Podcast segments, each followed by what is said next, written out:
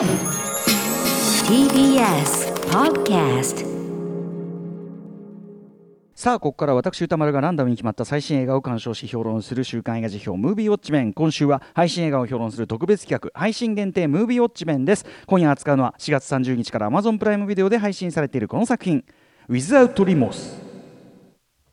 トム・クランシーのジャック・ライアンシリーズのスピンオフ作品ですね、えー、原作、えー、容赦なくをクリードシリーズのマイケル・ B・ ジョーダン制作主演で映画化、えー、海軍特殊部隊海軍特殊部隊員のジョン・ケリーはあるミッションに参加したことをきっかけに武装集団に襲撃され妊娠中の妻を殺されてしまう。復讐を誓ったケリーは犯人を追うちに追ううちに恐ろしい陰謀に巻き込まれていく、えー、共演はジェイミー・ベルガイ・ピアースなどでございます。監督と脚本を務めたのは、えー、ボーダーライン・ソルジャーズ・デイの監督脚本コンビステファノ・ソリマ監督とテイラー・シェリダン脚本あともう一方ねあの実は脚本いるんですけどちょっとそれ後ほどお話しますね。はい、えー、ということで、ウィザードリモース、もうね、Amazon プライムで見たよというね、えー、皆さんからメールいただいてるの感想メール、ありがとうございますね。はい、えー、メールの量は普通、まあでもね、あのみんながみんな Amazon プライム入ってるわけじゃないという中でね、はい、あの見ていただいて送っていただいてありがとうございます。えー、賛否の比率では褒めの意見が3割ちょっと、残りが普通といまいちで半々ぐらい、えー、主な褒める意見としては現代の娯楽ショ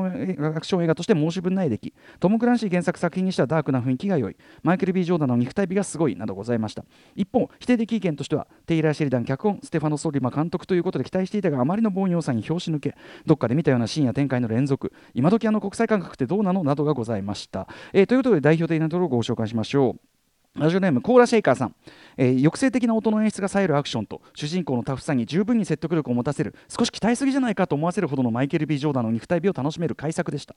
えー、そして縦軸の移動が印象的な映画でした。これを非常に面白い読み解きしていただいて、えー、この映画は、えタールのように黒い水の底から主人公たちが出てくるところから始まります。それは彼らが汚れ仕事を請け負っているとともに後に分かるのですが彼ら兵隊が国家の重要度では仮想に位置するということも表しています。この映画主人公たちが高いところに移動するととにかくろくな目に遭いません。飛行機に乗ればビルを登れば自宅の2階に上がればまるで何かの力で叩き落とされるかのように悲惨な目に遭います。逆に下に降りてくることで信頼を勝ち得るという描写も多いように思います。冒頭主人公は見捨てられそうになる仲間をさらに仮想に降りて助けることで確かにその場面ありましたね。仮想に降りて助けることでこの人物が紛れもない主人公であることを観客に証明します。中盤以降共に上空から落ちた仲間同士では行動名簿を解除するほどの信頼が出来上がります。ちなみに上空から落ちた際一番下層まで移動するのは主人公です。このようにこの映画は高低高い低いという縦軸に何らかの意味を込めて作られていると思います。最後のシーンになりますが高みで高く作ってるやつを仮想に引きずり込む。そしてその仮想は個人の尊厳を知る場です。名前を知ることで個人を信頼し名前を知ることで自分をないがしろにした命を知る。一貫した名前に対する演出が見て取れます。この映画え、え洗練された高い低い高低の演出と原作者の思想がうまく融合した改作だったと思います。ということで非常に面白いしあの実際この演出意図って全然本当にその通りだと思います。そういうふうにやってると思います。あの見事なものだと思います。この読み解きはね、えー、一方ダメだという方これもね気持ちわかるんですよね、えー、ミスターホワイトさん。映画を見始めた90年代ジャック・ライアンシリーズは私の楽しみの一つでした。原作も原作も何冊か読みました。そのジャック・ライアンのスピンオフシリーズでかつマイケル・ B・ ジョーダン主演テイラー・シェリダン脚本となると嫌顔でも、えー、聞きたいが高まり上がります。劇場にかからないと知った時は怒りすら感じました。で配信日に早速見ての感想。あれ？面白くない。本作は復讐が目的という内容上ポリティカルサスペンスよりはアクションの色合いが強いです。しかしそのアクションに面白みがない。むしろ退屈とさえ入れるのは最大の弱点だと思います。アクションが盛り上がらない大きな理由として敵の設定を誤っていることが挙げられます。ロシアでの脱出戦において主人公ジョンは次々と敵兵をほふっていくのですが後半は陰謀とは無関係の国内治安部隊の人たちが相手であり、えー、どう見ても悪いのは、えー、自己都合で国内騒乱を起こしているジョンたち主人公たちです。これではカタルシスの栄養もありません、えー、マイケル・ B・ ジョーダンについては確かに刑務所の肉体披露シーンは喧嘩の準備も含めて面白かったですが全体的には借りてきた猫のように世界観になじまずただそこにマイケル・ビジョーダンがいるという感じでしたと、えー、演出の問題だと思います。私はボーダーライン2での、えー、ソルジャーズデーの、えー、ステファノ・ソリマネン演出はそこまでとは思っておらず今回で大幅に評価を下げました。サスペンスとしても、えー、黒幕は配役とセリフで一目瞭然という安易さ、えー、黒幕を、えー、トイレでってアクシ配信アクションで何度も見た気がします。既視感がありすぎですという、えー、結論55点というね、はい、まあでも55点は取っているという言い方もできますけどね。はい、えー、というウィズアウトリモース。皆さん、えーと、メールありがとうございました。ということで私も Amazon プライムで、えー、配信開始早速、えー、見てまたね、えー、何度か見ております、えー、でもねこれねちなみにえっと、最初からアマゾンが作った作品じゃなくてですねもともとはパラマウントの制作配給映画として本来は普通に2020年9月劇場公開する予定だったのがご多分に漏れずコロナウイルス感染拡大に伴う劇場の休館公開延期を重ねた挙句アマゾンに配給権売却されたそういう意味ではちょっとかわいそうだった作品ではある、えー、ただねこれちょっと先ほどもちょろっと言いましたけど僕結果的にはですねこれ午後のロードショー感覚と言いましょうか。あのテレビでたまたま、まあ、ただでじゃないんだけど、まあ、ただ同然で見れた、えー、ジャンル映画が意外と豪華だったよとか意外と光るとこあったよ的な、えーと、得した感じちょうどよくはまってるところもあると個人的には思ってます。はいえーアマゾンはね今ねドラマシリーズであのジョン・クラシンスキー、えー、主演のジャック・ライアンやってるから、まあ、いずれ、あのー、そことのねクロスオーバーもひょっとしたら見込んだ上での買い取りというような、えー、目論見もひょっとしたらあるのかもしれないですね。はい。ということでジャック・ライアンシリーズでおなじみトム・クランシーの、えー、日本では、えー、容赦なくというね日本のタイトル、えー、で上下巻で新潮文庫からまあ翻訳が出ているやつ、まあ、現在絶版でね私も古本で取り寄せましたけど、えー、93年に出た小説が原作、えー、要はまあジャック・ライアンシリーズに登場する、えっと、ジョン・クラークというね、もともと名前はジョン・ケリーなんだけど、まあえー、ゆえあってジョン・クラークと名乗るようになる、えー、ジョン・クラークというこれあの映画化されたものだとですね例えば、えー、と1994年のフィリップ・ノイス監督「えー、今そこにある危機」えー、でウィレム・デ・フォーが演じた役あと2002年の「トータル・フィアーズで」えー、とリーブ・シュレイバーが演じていたあのキャラクターですね、はい。えー、元は当然あの当然というか元はあの白人キャラクターなんですけど、はい。えー、でそれの前日談、えー、とそのジョン・クラークの。時系列的には、えー、とそのジョック・ライアンシリーズその原作小説の中でも一番前にあたるスピンオフなんですね。ものすごくざっくりした要約の仕方をするならばえーとまあ、ビジランテもの自警団もの、ね、要するにあのある人が復讐のために自ら暴力を、えー、貢献力の力を借りずに振るうという、まあまあ、復讐ものとビジランテもの、えー、大体重なりますけどビジランテもの復讐ものという要素とぶっちゃけまあ、乱暴な要素ですよね。そのベトナム戦争の時に取り残されていまだに捕らえの身になっているアメリカ兵を救い出しに行くという、まあ、乱暴2な要素をですねえ合体させた話。ビジランテもの足す乱暴2って。そういう話、えー、でそこにジャック・ライアンのお父さんの刑事が絡んできたりする。ちなみにこのあの元の小説だとジャック・ライアン1歳ですから。えーまあ、ジャック・ライアンが最終的にはですね、まあ、大統領にまでなる人なんですね、日米解散ってやつとかね、えー、ジャック・ライアンは大統領までなるような、基本、そのお堅い、まあ、日の当たる場所にいる、割とこう公性が高い人物なのに対して、えー、このジョン・クラーク、元ジョン・ケリーさんは、まあ、もともともちろんその特殊部隊シールズの隊員だということもあっても要するに直接的に手を仕事下す立場。なんなら積極的にこうダーティーワークというかな、えー、手も汚していく立場。要はダークヒーロー的なニュアンスがジャック・ライアンよりは強いというね。だからそういう意味ではあのむしろ動かして面白いのはこっちの方っていう感じもしますけどね。で、えー、この「容赦なく」というねその原作小説。アメリカでの刊行直後からこれも当然のことながら映画化の話はガンガンあって、えー、最初に脚本書いたのはやっぱりジョン・ミリアスなんですよね、まあ、ジョン・ミリアスはやっぱり思想的には多分トム・クランシー本人と一番近い、まあ、ゴリゴリの右派というか、はい、反共主義者で右派という感じなんで、まあ、その脚本版、えー、っていうのもあって進んでたりとかあるいは2010年代になってからかな、えー、と今やトム・クルーズの相棒としてねもう定着しちゃいましたけどクリストファー・マッカリーさん版の話があったりとかいろんな話が浮上しては消ええー、2018年に今の形になった。マイケル・ B・ ジョーダンが主演で、えー、容赦なくとあとレインボーシックスというねこれの2部作構想というのが発表されて、えー、ちなみにこのジョン・クラークさん率いるレインボーシックスというねこの多国籍特殊部隊というのはですねまあ、今やトム・クランシーという名前こっちの方の原作者としての方がねむしろ今の若い人とかには絶対知られてると思うんですけど要はビデオゲームのシリーズゲームのシリーズが大変有名で、まああのー、特にこのねレインボーシックスシリーズはですね数ある FPS シューティングゲームの中でもひときわシビアなことで知られています、えー、私がやってるマイゲームマイライフでもたびたび話題になっています。とにかくもうあの弾当たると終わりです。はい。えー、でとにかくまあ今回の、えー、ジョン・クラーク2部作構想というのはですねえーとまあ、そのエンドクレジットが始まってからいわゆる MCU 型のね、えー、とちょっとこう今後匂わせおまけシークエンスがちょっとついたりするんですけどそこでもまあ明らかように、えーまあ、レインボー6に続くっていうのが明らかにされるわけですけどまあ現在のビデオゲームシリーズとしてのレインボー6ファンの取り込みを狙ってるということが間違いなくあってですねえー、で実際これからお話ししますのテイラー・シェリダンさんと並んで脚本にクレジットされているこのウィル・ステイプルズさんという方がいてこれインターネットムービーデータベースによればこれまであのテレビゲームの脚本をあのずっと手掛けられてきた方なんです。で、えっと、近いようなラインで言うと2011年コール・オブ・デューティー・モダン・ウォーフェア3をやってたりする方なんですね。なのでまあ、割とゲーム人気ありきそこを当て込んだ企画っていうのも明らかだと思います、えー、例えばですねそのそういう意味ではちょっとこうゲームっぽいとこやっぱ多々あってその重機描写も本当の意味でリアルかっていうとちょっとっていうとこが例えば、えっと、序盤あの狭い結構廊下の向こう側から敵が現れて RPG ドーンって撃ってくるってこれはあんな狭いところで撃つのはまあ RPG 撃つのはありえない描写なんですけど、まあ、でもゲーム的な敵が急にここから出てきてなんかドーンって撃つとかゲーム的と考えるんだったらこれは確かにぽいかもなっていう感じがするようなそういうリアリティラインだったりしましたね。はい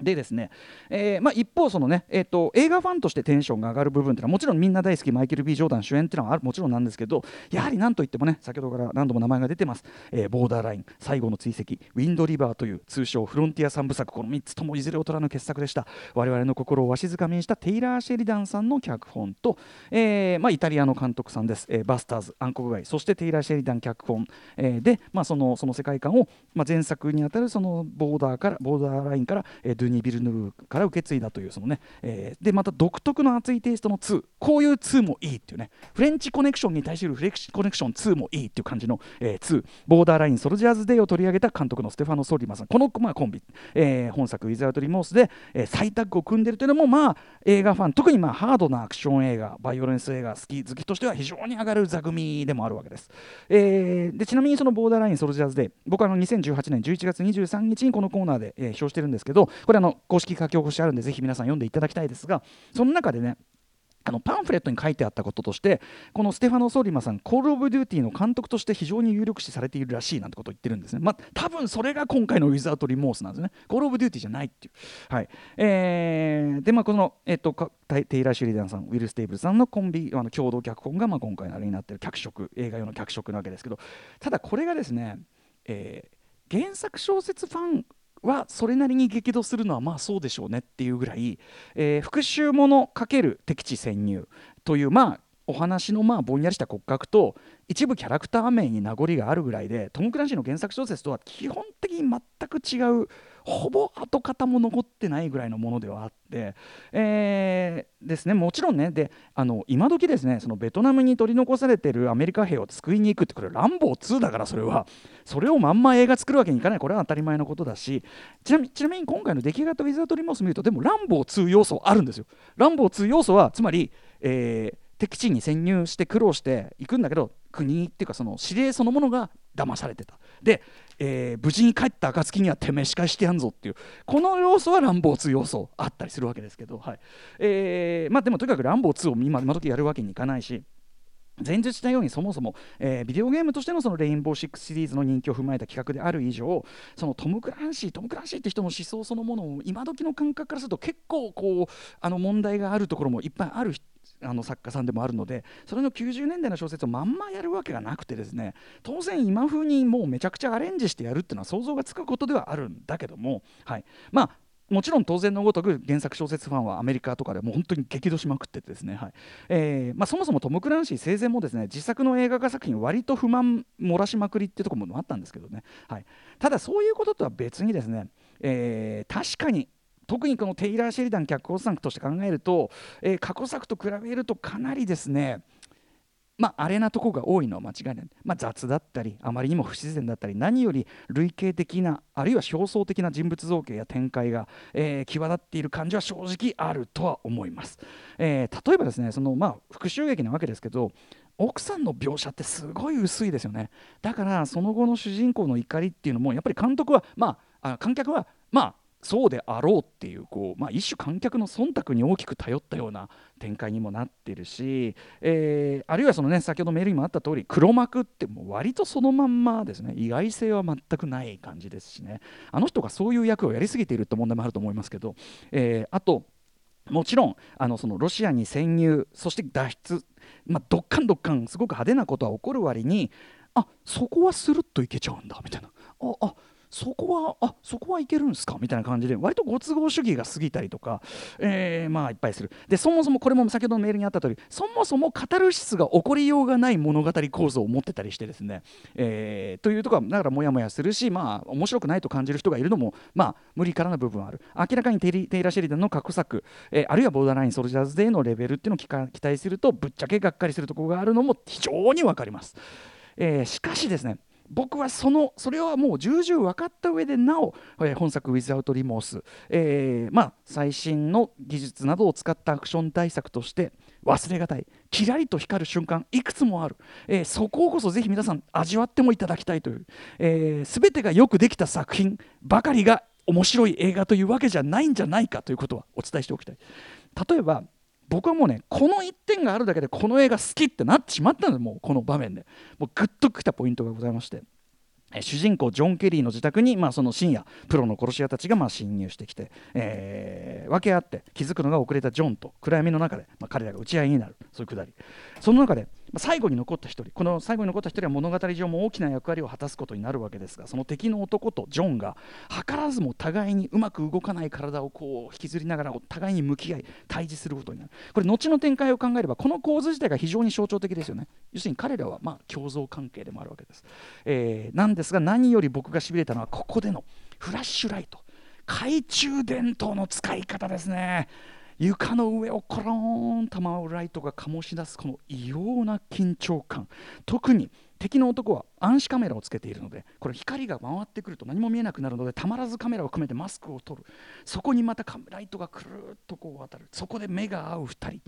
怒ってること自体はとても小さいミニマル、まえー、ミニマルなのに演出としての効果が絶大。少なくとも僕はこんなライトの劇的な生かし方は初めて見ましたしこういうフレッシュなアイデアが一つあればもう僕はねこういうジャンル映画合格って僕はなるんですよねね。なんならこういう瞬間に出会うためにいろんな映画見てるってとこもあって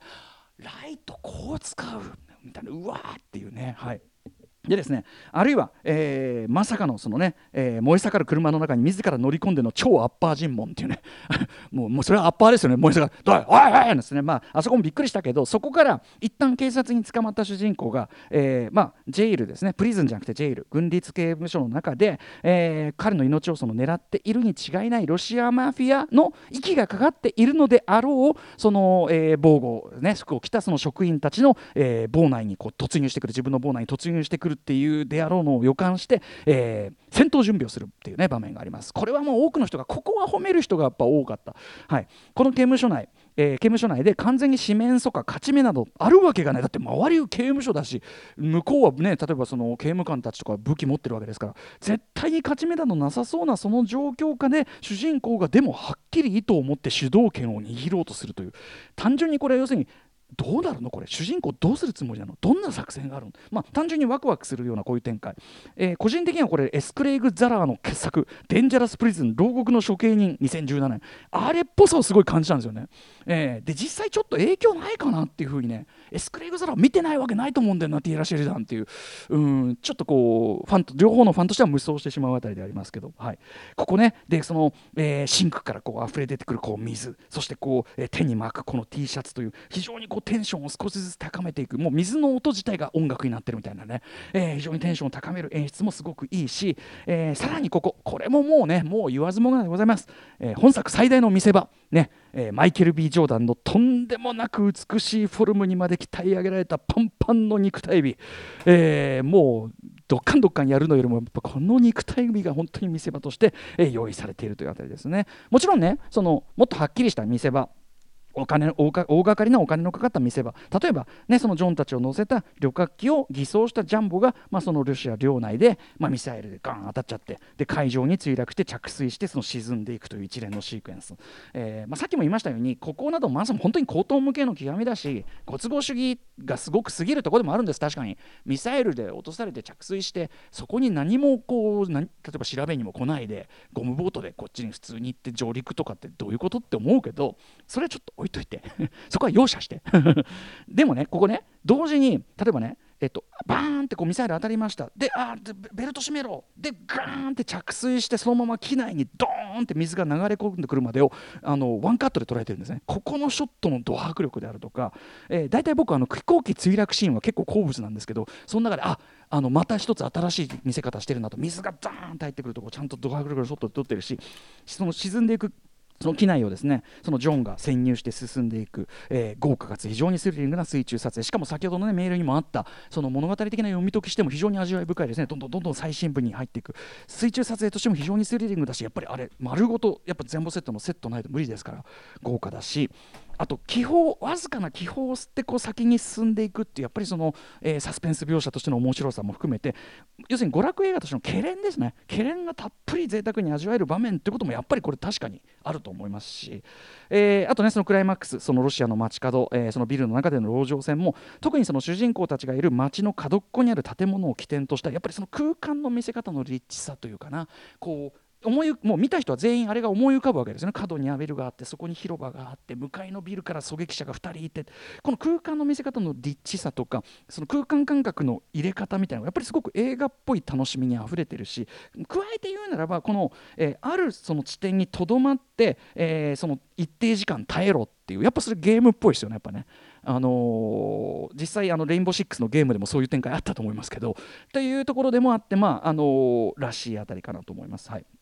あと、まあ、例えば細かいこと言うと何にあの前半ねあのある人が車にひかれるとこ、まあ、車にひかれるっていうのはよく映画に出てくるけど多分画角の撮り方とかがうまいのかすごくやっぱショックが倍増してたりして僕はステファノ・ソリもやっぱ腕はあると思いますけどねこういうところはね。はいえー、ということで、まあ、もう僕が今挙げたようなこう要素ですでに僕ジャンル映画としては十二分のサービスだと思うんですね。えー、結局その期待のレベルをどのぐらいに置くかということなんですが先ほど言ったように五五郎でたまたまやっていたやつ見たらこれ結構すごくいいみたいな感覚で、えー、要はやっぱり現代におけるプログラムピクチャー感覚で楽しむ分には、えー、忘れがたい部分いっぱいあってあの十分に満足できるはずだと思います。はいまあ、お前超容赦してるじゃねえかって話かもしれませんけど、はい、でも僕はやっぱりその光るところがあれば評価高くなっちゃいますね。もちろんそのステファノ・ソリマの演出の腕そしてもちろんそのテイラー・シリーダーの出力を考えれば本来ならばさらに高いレベルを期待したいっていうのもこれは当然分かります。えー、それは自作レインボー6がもしあるならばそちらに期待したりあたりかなと思います。あのでももちろん Amazon プライムもし入ってるんだったらこれ見ないという手はないと思いますよ。ぜひぜひウォッチしてください。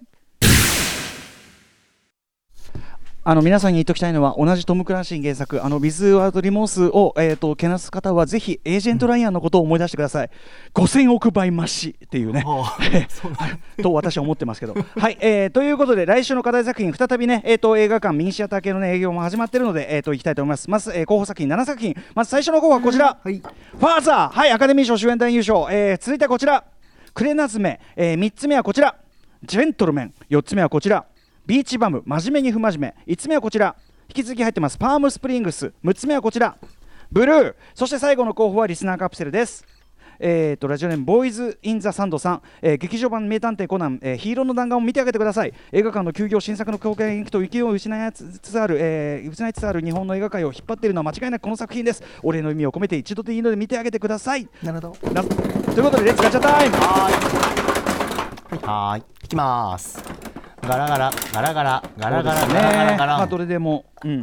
はい出ました。こちらファーザー。ああ当たっちゃいましたね。ファーザーでもファーザー混みそうじゃないまたね。まあファーザー。ファーザー。いやファーザー。いやそれ山本さんどうどうするの？行ってみよう。ああそう行く。はい。そりゃそうだよね。そりゃそうだよね。すいません。でもファーザーなんかいいに決まってんじゃないこんな